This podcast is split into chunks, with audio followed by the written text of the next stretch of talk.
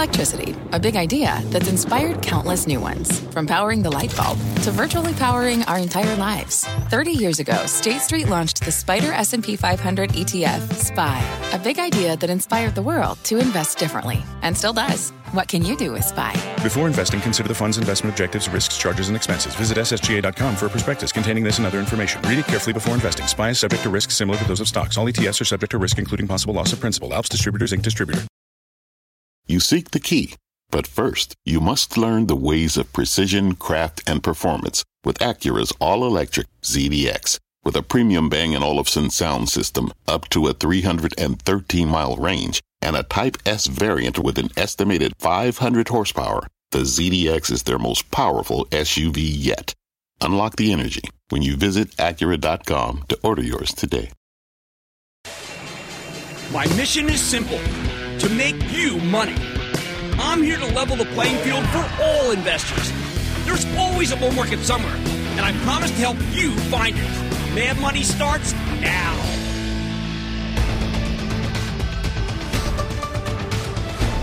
Hey, I'm Cramer.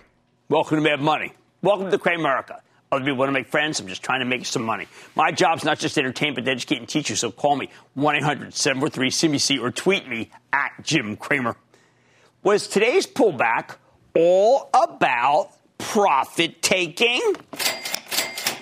Or was it the real economy rearing its increasingly ugly head? Every day that the averages go down, uh, the Dow slipped 102 points, S&P shed 0.78%, Nasdaq lost 0.97%. We have to ask ourselves the same question: Is the market finally responding to the fact that we have Great Depression-style unemployment? 38 million jobless claims in the last nine weeks, or is this just another garden variety sell-off in wake of a major rally? I'll give you a hint: it's not the real economy driving the bus. Look, I know the market's incredible rebound over the past two months seems totally out of sync with what's happening in the rest of the country. Wall Street's become divorced from Main Street, and we're told that's unsustainable. The thing is, I'm not so sure.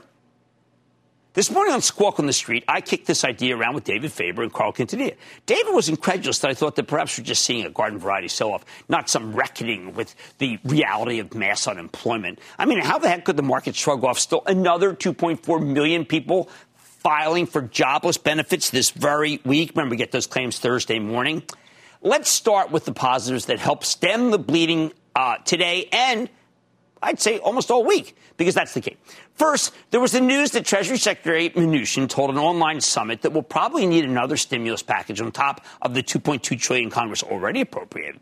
Hey, guys, that's huge. It tells you the White House is paying attention. They're not tone deaf to what's happening in this country. Now, we know House Speaker Nancy Pelosi's been trying to pass another multi trillion dollar bailout, came on the show to talk about it. But the Republicans in the Senate didn't even make her a counteroffer. If the president's pushing for uh, relief, though, that could change.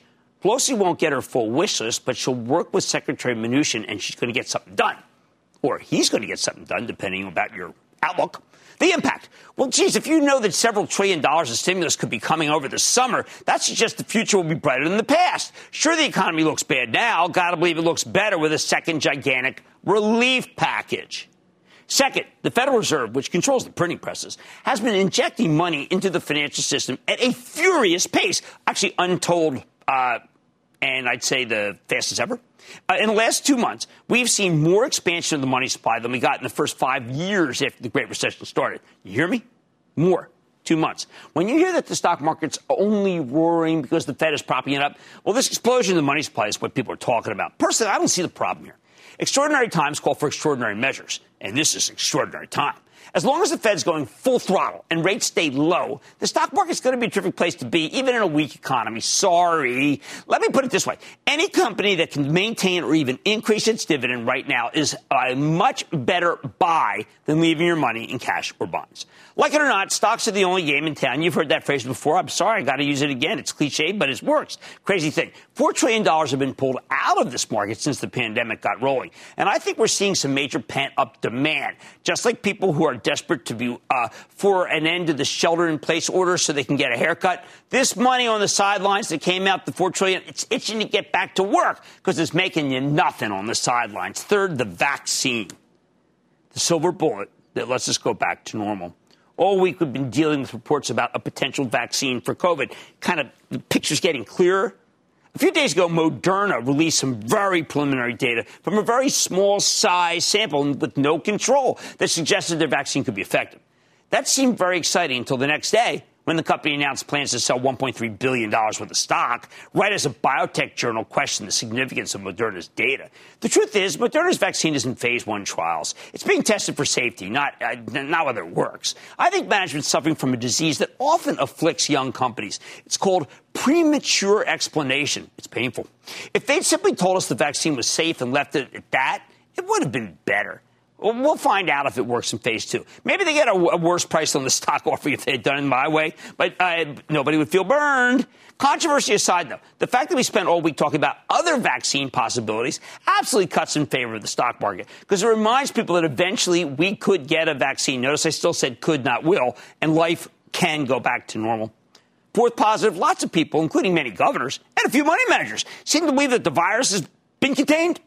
Some even think it was never a big deal to begin with, although that largely seems like a function of geography. If you're living in a region that's mostly unscathed, I can understand feeling this way. Maybe you think the whole thing's been out of, blown out of proportion. I know there's whole news channels that seem to think that way.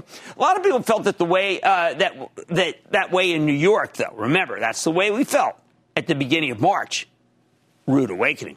Now, I really hope the rest of the country can avoid that harrowing experience, and I don't want it to happen, but it happened to us.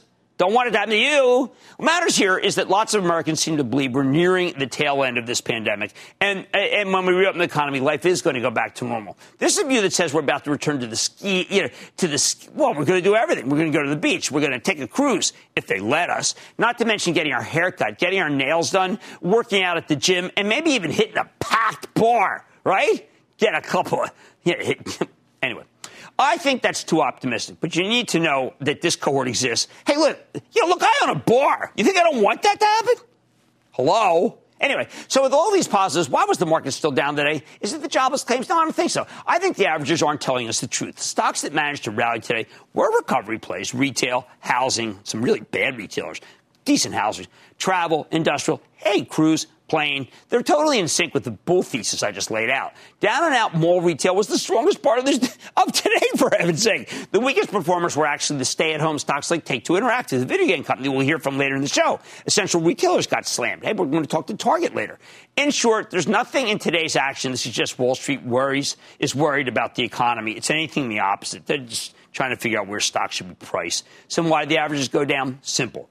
The stocks that got hit are the international techs, the companies that thrive on global commerce. They do a lot of business in China, and President Trump's once again ratcheting up tensions with the Chinese, this time attacking his formerly good friend, no, great friend, sorry, President Xi. The personal nature of his tweet attacks feels like an escalation.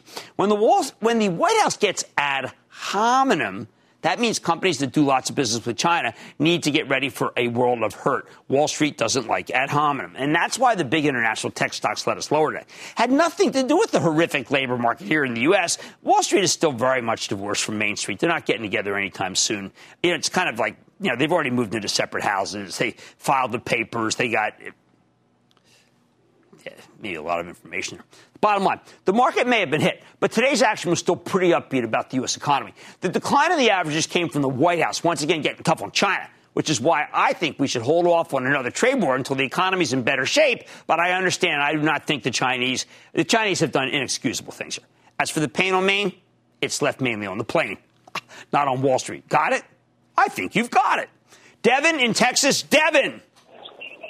Hey, Jim. Thank you for taking my call and everything you do for us listeners.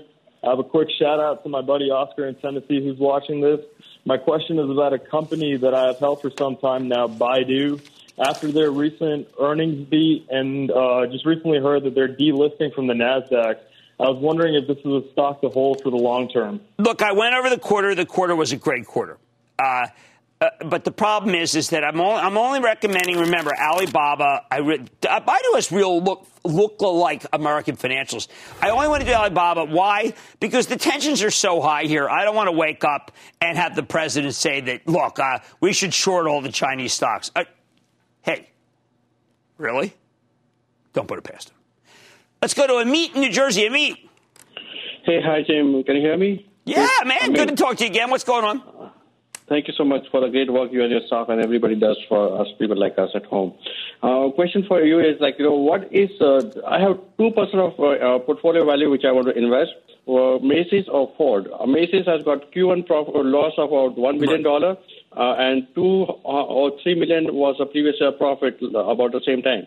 So which one would see no, well, the light for, take, take, that, take Ford off the table. Now, Macy's, very good uh, report out from Matthew Boss, my favorite analyst in retail, JP Morgan. Question, maybe we're going to be having a trough here. Look, I, I'm a guy who believes in owning TJX, all right? I want to own all the stuff. I want to own a store that gets all the stuff that the other guys are, are basically dumping and then marks them up. TJX, very good quarter today. Stock up big, owned by my charitable trust. I need to speak to Brandon in New York. Brandon.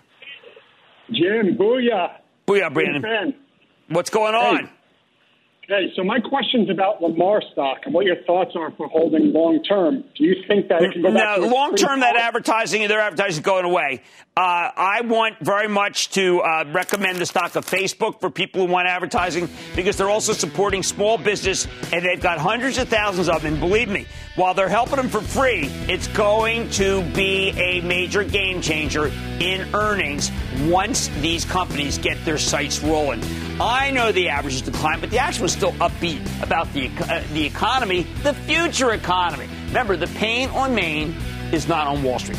On Mad Money Tonight, with millions of people largely stuck indoors amid the COVID 19 pandemic, video games are more popular than ever. So, why is a stock like Take Two declining today? Hey, let's talk to the CEO. Then I've got the exclusive with the CEO of Target find out how the retailer really fared in the first quarter, forget the way the stock's acting. And Palo Alto just reported the close. I'm crunching the numbers with the CEO. They look darn good fresh off the report. So stay with Cramer.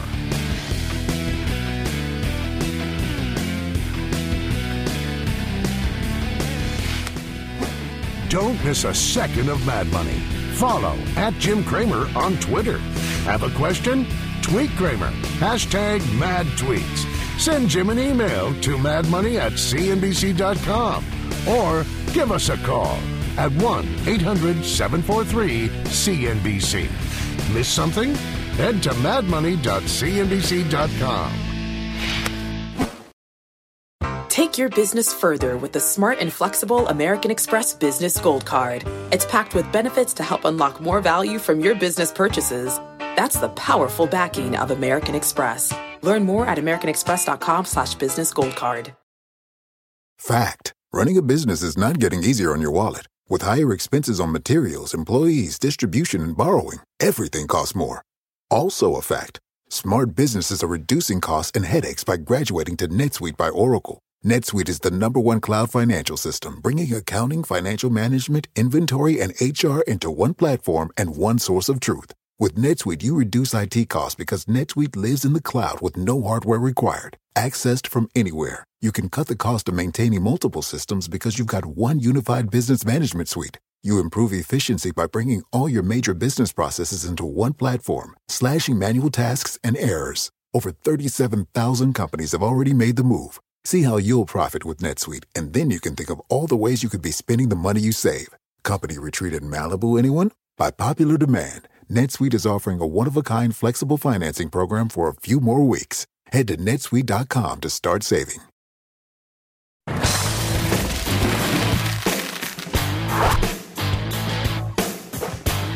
Do when a company reports a great quarter? Not in spite of the pandemic, but in part because of it. Consider the case of Cramer Fave Take Two Interactive Software, the video game publisher best known for Grand Theft Auto, Red Dead Redemption, and a host of sports franchises under the 2K banner.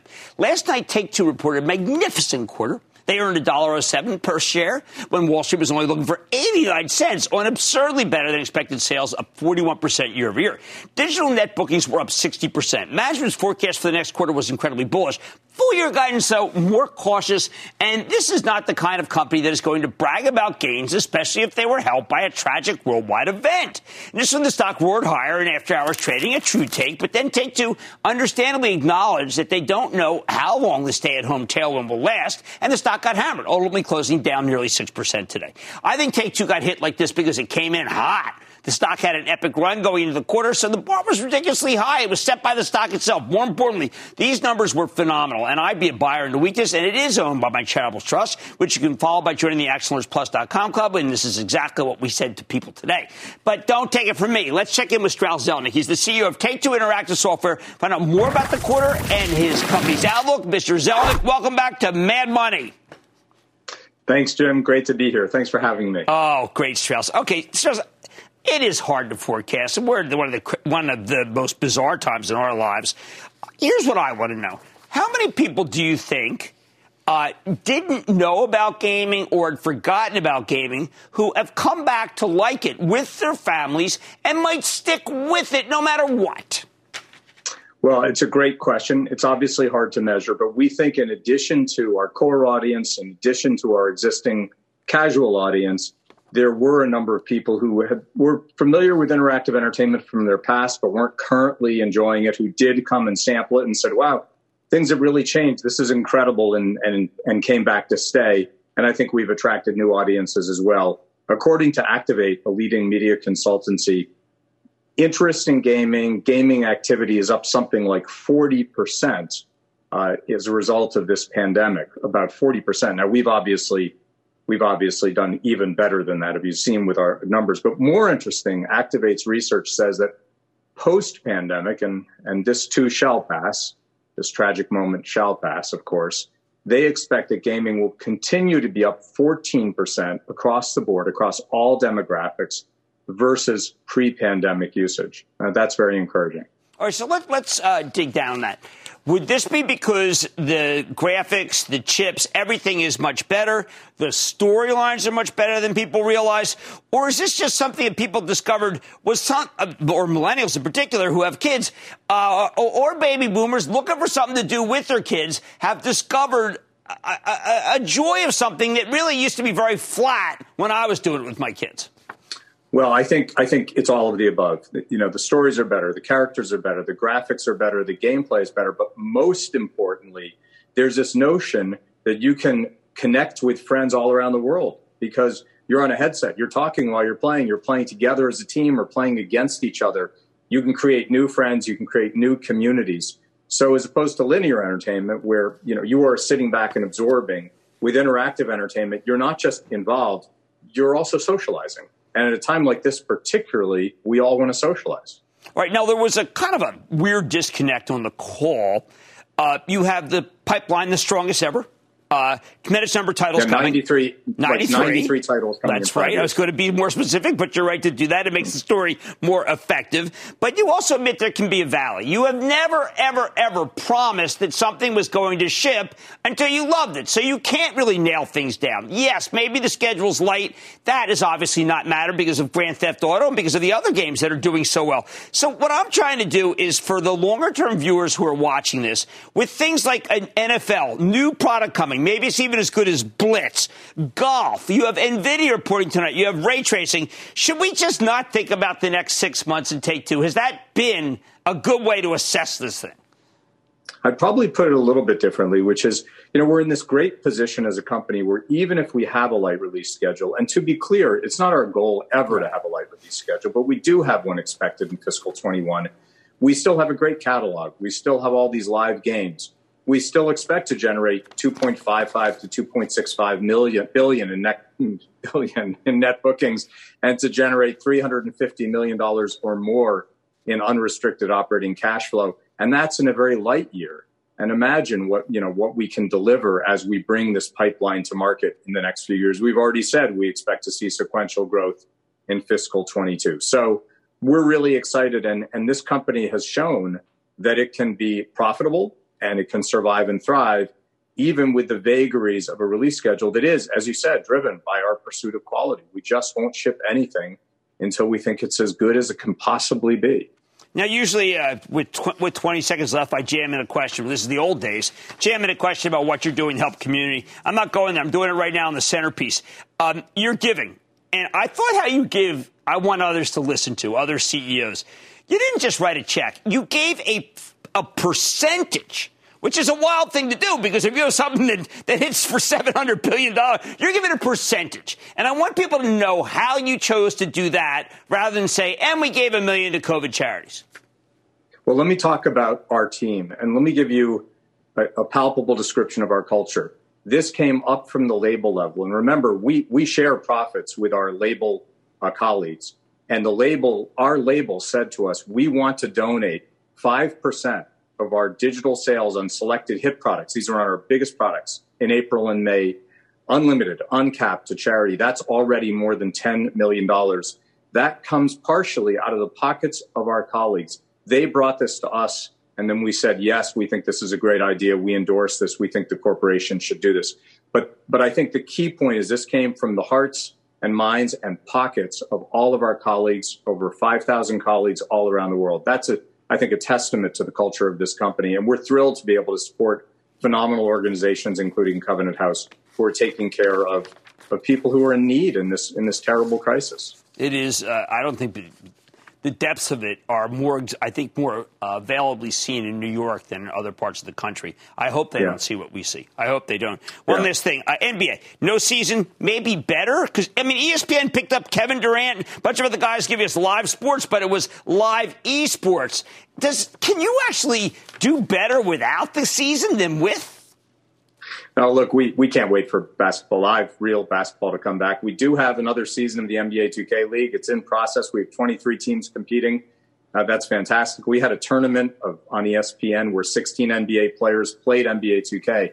But Jim, look, we're having another phenomenal year on NBA 2K. This is going to be the biggest title uh, in in the history of 2K sports, not just basketball. Uh, right now, we're up something like 30% year over year across the board.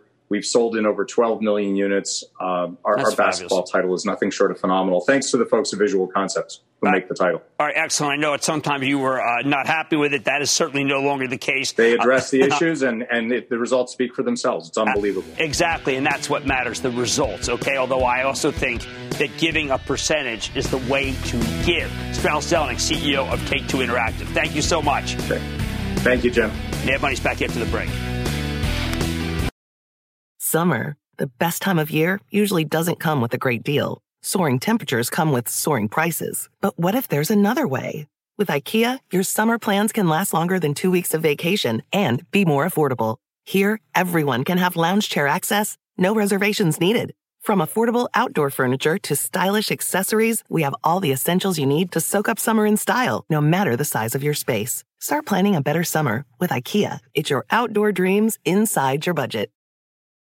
When you're hiring, the best way to search for a candidate isn't to search at all. Don't search, match with Indeed. Indeed is your matching and hiring platform with over 350 million global monthly visitors, according to Indeed data, and a matching engine that helps you find quality candidates fast. Use Indeed for scheduling, screening, and messaging to connect with candidates faster. Plus, 93% of employers agree Indeed delivers the highest quality matches compared to other job sites, according to a recent Indeed survey. Leveraging over 140 million qualifications and preferences every day, Indeed's matching engine is constantly learning from your preferences. Join more than 3.5 million businesses worldwide that use Indeed. Listeners of this show will get a $75 sponsored job credit to get your jobs more visibility at Indeed.com slash Mad Money. Just go to Indeed.com slash Mad Money right now and support this show by saying you heard about Indeed on this podcast. Indeed.com slash Mad Money. Terms and conditions apply. Need to hire? You need Indeed.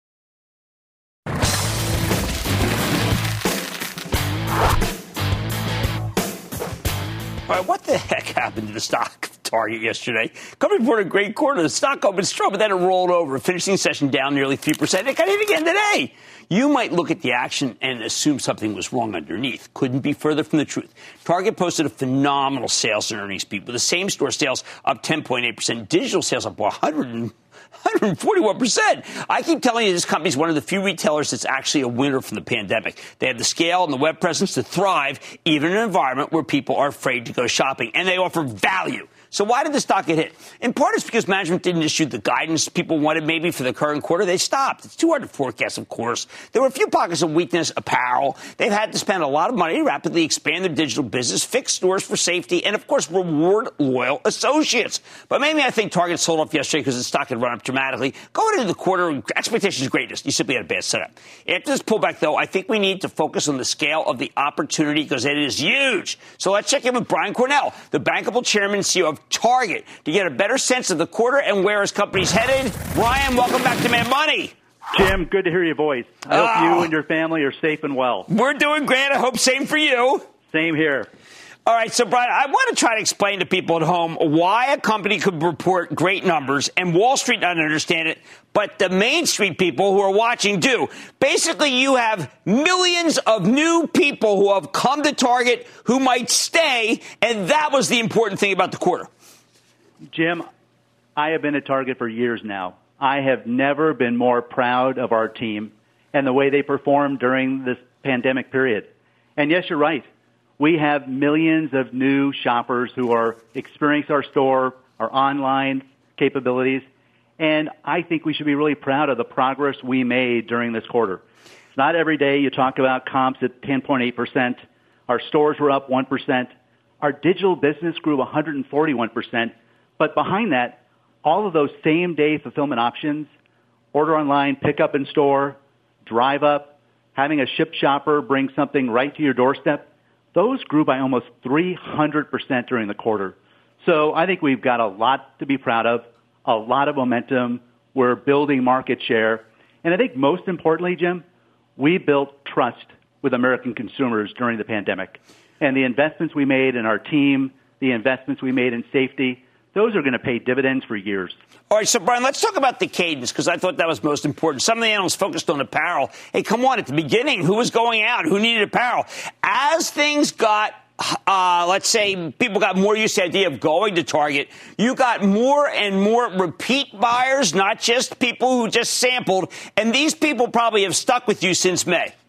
Well, Jim, February was actually a pretty normal month. Our comps were up about 3.8%. Our digital business grew by 33%. By the time we got to April, our business grew by 16.5%. And our di- digital business up 282%. And we saw strength in April across our entire portfolio. I mean, the big winner for us during the, the first quarter was our hardlines business with business over 20%. Categories like electronics as Americans were sheltering in place and working and educating from home grew by 45%. The food and beverage up 20. Our household essential business up over 20%. And we had a huge boom in kitchen, up 25% as people were obviously entertaining and eating meals at home. But come April, that apparel business also bounced back. And as stimulus checks arrived and we continued to build trust with America, they were shopping in our stores, taking advantage of online, and we saw that apparel business bounce back. So it's the strength of our multi-category portfolio the Brian- ability to shop in our stores and online that I think was really important during the pandemic. Brian, there's a couple of, I think, misperceptions, but maybe I'm, I'm wrong. Some people feel that there's only room for Walmart and for Amazon. Uh, as a Target shopper, I don't really get that. Some people feel that you'll never make a lot of money with this uh, pick up at store initiative, that it's too labor intensive. Uh, can you dispel that there, the gross margins will always be bad for pickup or that there's no more room than for Walmart and Amazon? You know, Jim, we've talked about this for several years now, and we talked about kind of the digital economics. And when you move from shipping from a distribution center hundreds of miles away to actually shipping and fulfilling from a store, if we ship from the back of our store where we pick and prep and pack it and have UPS or FedEx deliver it to your home, about 40% of the cost goes away. But when you use drive up or pick up or shipped, about 90% of the costs of that digital fulfillment go away. Those look much more like a store transaction. So we're confident that over time, we're going to blur those lines between store transactions and the same day because again, we made a decision years ago that many questioned. we said our stores are going to be the hub of our fulfillment strategy. Everything evolves around our stores. And when you're ordering online and picking up in a store, well, yes, we call it a digital sale, but you're coming physically to that store. The store does all the work. When you pull into our parking lot, you know, that team member walks out, puts it in your trunk, contact free, and you drive off. But the store's at the center of that. Even with our ship shoppers, they come and shop our Target store, and then two hours later, they're bringing it to your home. So what makes us so different and gives us so much confidence in our economic model is it all centers around the stores. And our stores are so productive right now. You know, we talked about stores growing by 1%. But when I think about what was purchased at a store as you were checking out, what was purchased when you ordered online and picked up in a store, or pulled into our parking lot, or had a ship shopper fulfill it, those store fulfilled comps, they actually grew by 9%, over 9% during the quarter. So our stores are more productive than ever, and that's going to fuel our profitability over time.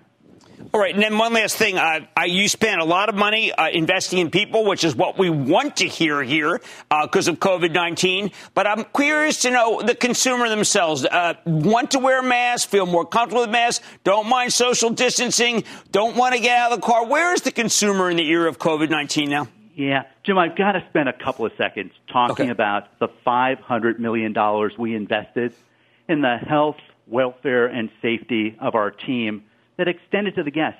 And I know there were some questions about, you know, did we spend too much? And I would tell you, I will never apologize for investing in the safety and health and welfare of our team.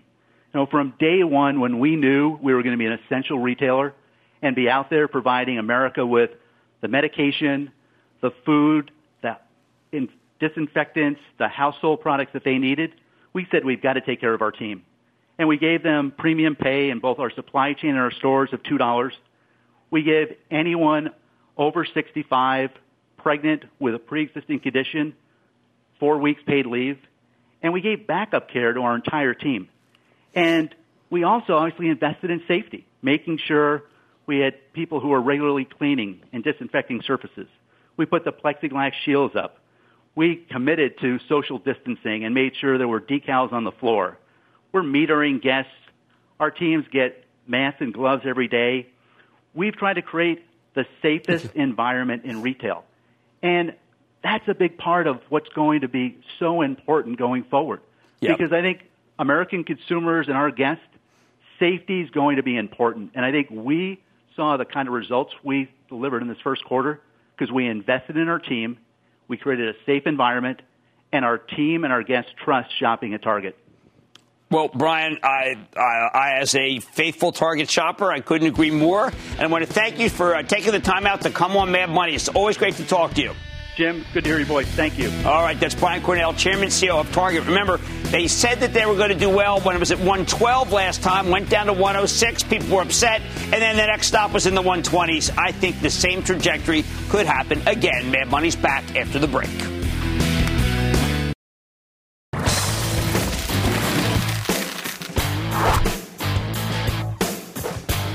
This was not a great day for the stay at home stocks, but maybe that's about to change. See, after the close, we got results from Palo Alto Networks, the cybersecurity kingpin.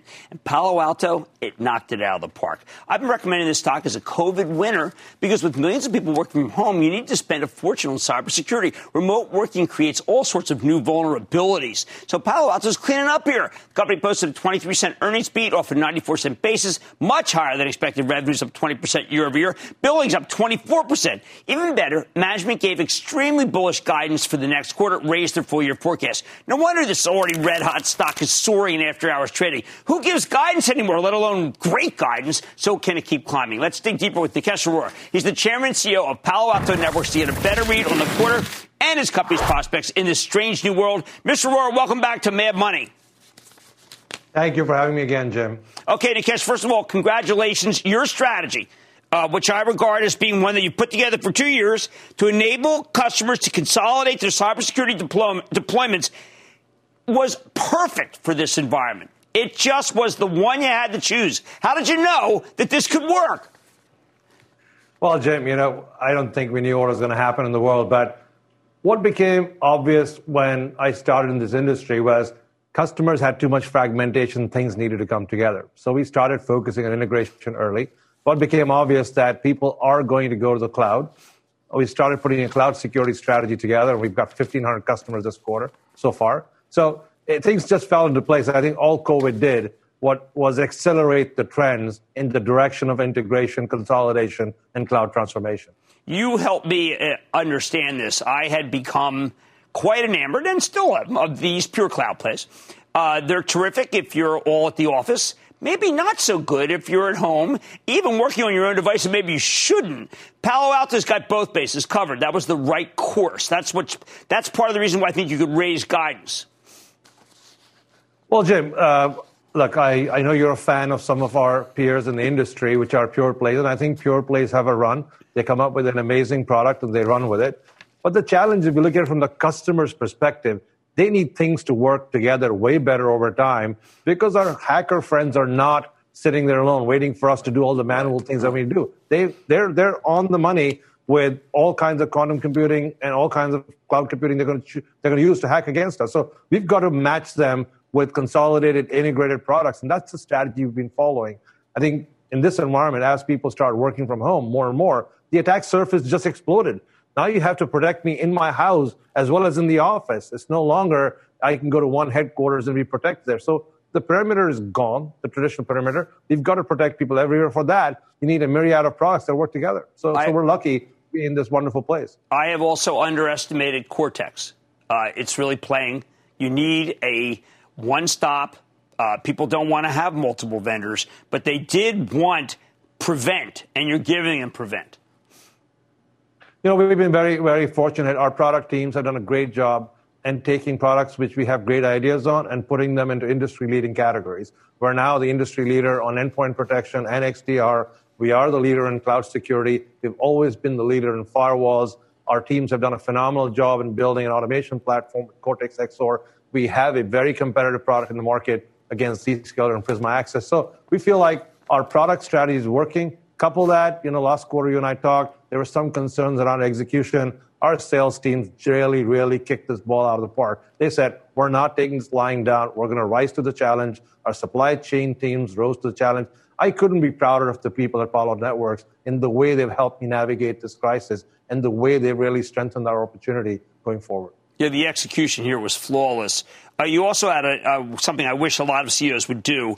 You had a stockholder letter which talked about longer term trends, not just about Palo Alto, but longer term trends. It finishes with something quite eloquent, but I need explanation.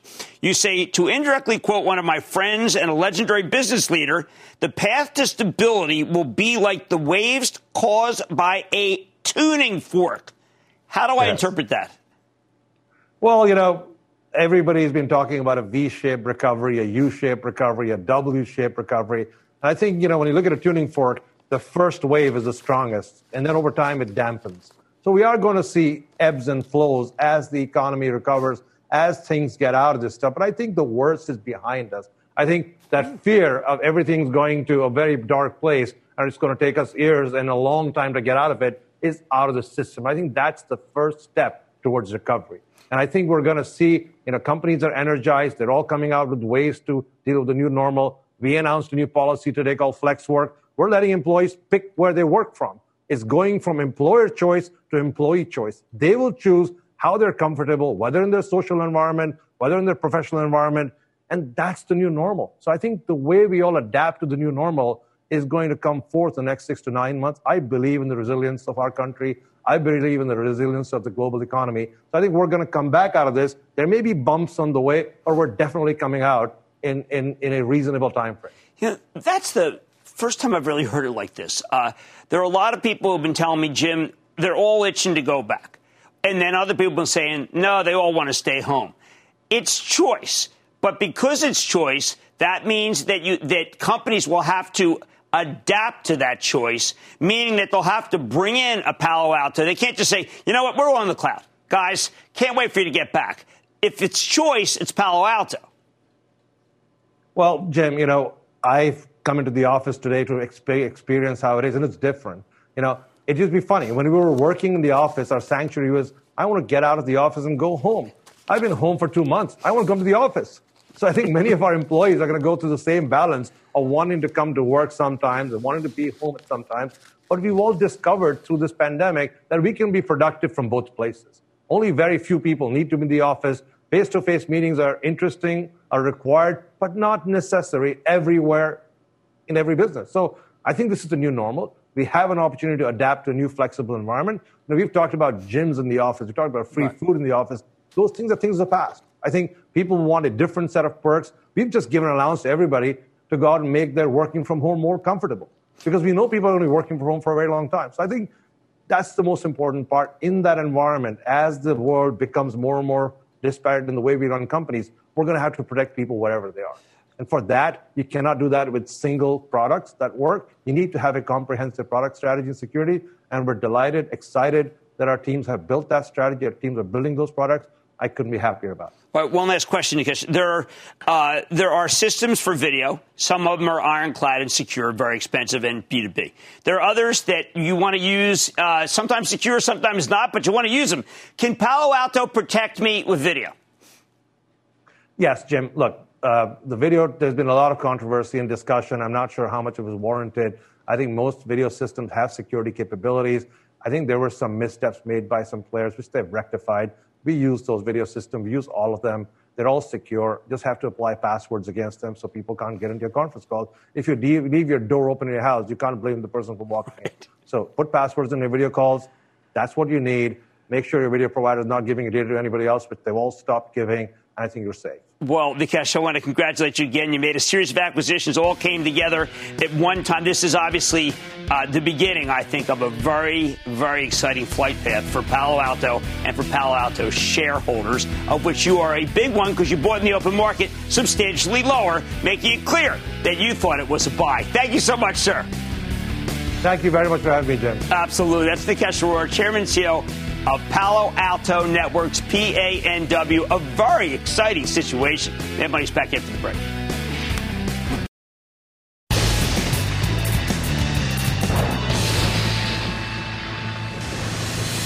It is time. It's time for the lightning round. What's up? And then the lightning round is over. Are you ready, Ski Daddy? Time for the lightning round. Okay, let's start with Alex in New Jersey. Alex. Jimmy Chill, when's the next book coming out, bud? Oh, man, I got one on ESG, but it's on hold because of Mr. Pandemic. What's happening? I can't wait. Well, I want to get your opinion on Textron, TXT. What do you think? Okay, here's my view on Textron. It's always cheap. It's been cheap when I recommended it in 1984 at Goldman Sachs. So, it's cheap. And that's all I have to say. How about Joanne in California? Joanne. Hi, Jim, or Dr. Chill. It is a pleasure to speak with you. I'm a first time caller. Shout out to my youngest son and his beautiful family in Chatham, New Jersey, here in Naples. neighborhood. Yeah, but, but, but rival. Go ahead. My, um, I'm a member of a girls' stock club, TGIF, 12 Girls in Finance, and we're always looking for some small or mid-cap stocks to balance the big ones. Anyway, my thought was, with so many of us home snacking, what do you think about Medifast? You know what? It's interesting. I've been thinking that after the pandemic, people are going to say, you know what? If we don't keep, stay trim, keep our weight down, whatever, the next pandemic's going to get us. I like your idea. I would not have liked it pre-pandemic, though. But I, I like the women's women's stock group, and we always look forward to your recommendations going forward. Let's have Tom. Tom in Alabama. Tom. Oh, Jim, this is Tom from Famaland. All right. Uh, just, uh, I'm an Action Alert Plus member, and I've consumed several of your books. Thank you so much. Thank you. Uh, I've got I've got a high quality problem with a spec that I bought last year, and it proceeded to double, and I got my money out of it and it's dropped back down, and now it's up to you know about a 15% gain. My stock is Arrowhead Pharmaceutical, Alpha Romeo Whiskey Romeo. Gene silencing. Uh, you know, when you hear what Moderna's doing, there are many ways to skin the uh, unfortunate cat. And I like I thought I like your stock, but it is speculative as you mentioned. But remember, we don't want to ever leave gains on the table. We catch a double, we sell half, and we play with the house's money. Now we're going to Anthony in North Carolina. Anthony, up at the dispersion of Geog. Anthony. Booyah, Jim. Booyah, Anthony. Hey, uh, my stock is Ford Motor Company. Are we going to see similar appreciation like we did? No. The answer is no. It was a different Ford then. Uh, it was able to not take government money because it was stronger than the other guys. This Ford, I just feel like is, um, I don't know. I mean, it just kind of flatlines, and I'm not in favor of the flatlining stocks. I like growth. I prefer get this. This will this will crush people. Remember, I said Tesla uh, that you could add Ford and GM together, and when it doubles those two, that's where Tesla might be too expensive. Uh, no, Tesla goes higher. Now we're going to Abdul in Massachusetts. Abdul. Hey, what's up, Jim? This is Abdul. Um, my ticker symbol is SNE Sony. I like Sony. It's very cheap and very good and got good growth. I'm glad you, you know, no one ever asked me about it. I've liked it for a long time. I remember it was in the 30s. It's a good stock. And that, ladies and conclusion of the Lightning Round. The Lightning Round is sponsored by TD Ameritrade.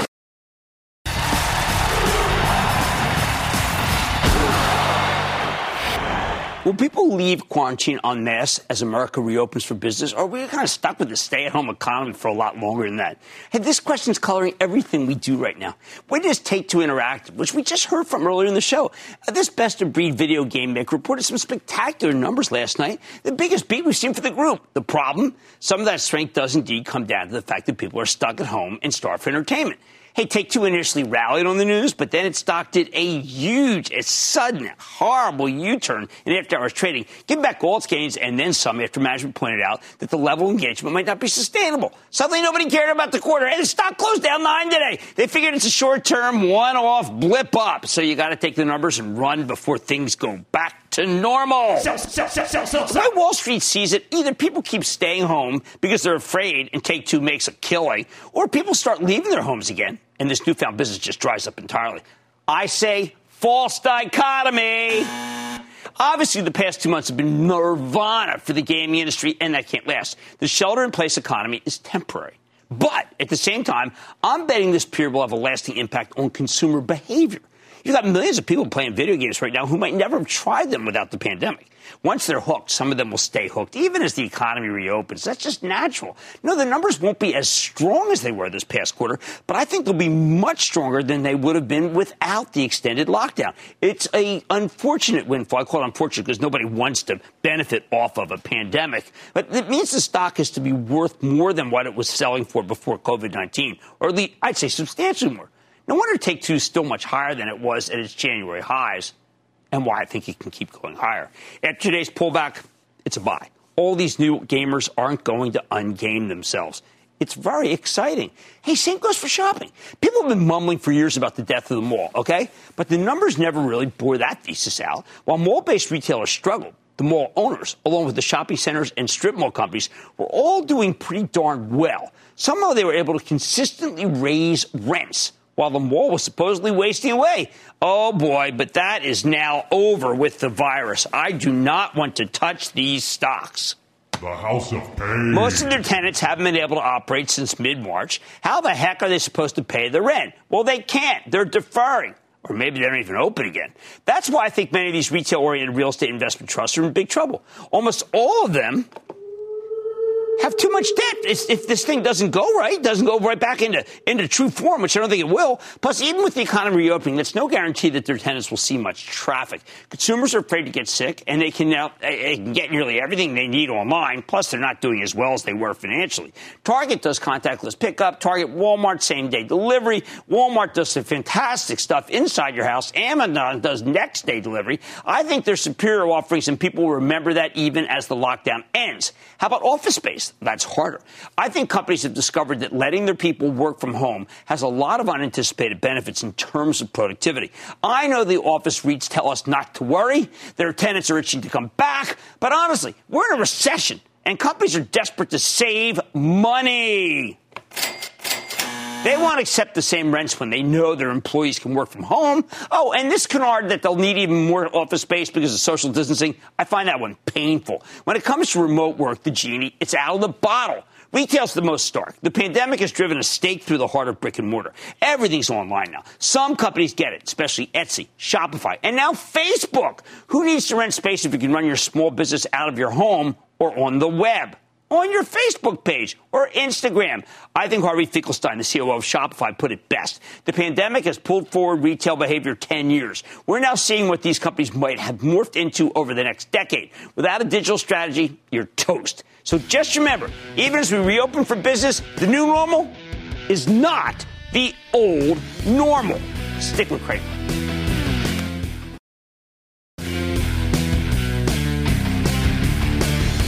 Next on Markets in Turmoil, Florida's theme parks want to reopen. Meet the man who has a say. Plus, Kansas City's move to help restaurants stay afloat by going outdoors. And expert advice on how to keep it from becoming last call for the nation's bar. That's next.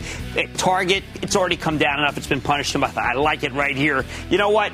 I think that this Palo Alto, it sounds like I think it could literally go to, yes, $300. I'm not kidding. And take two, oh, just buy it and hold it. Stop trading it. It doesn't make any sense, not when Strauss Zelnick is at the helm working for you as a shareholder.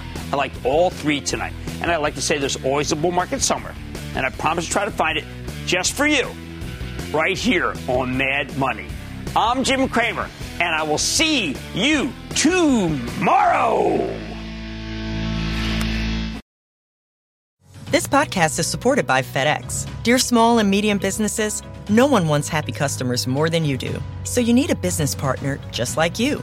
Like FedEx, who understands your passion for serving your customers because they have the same commitment towards you.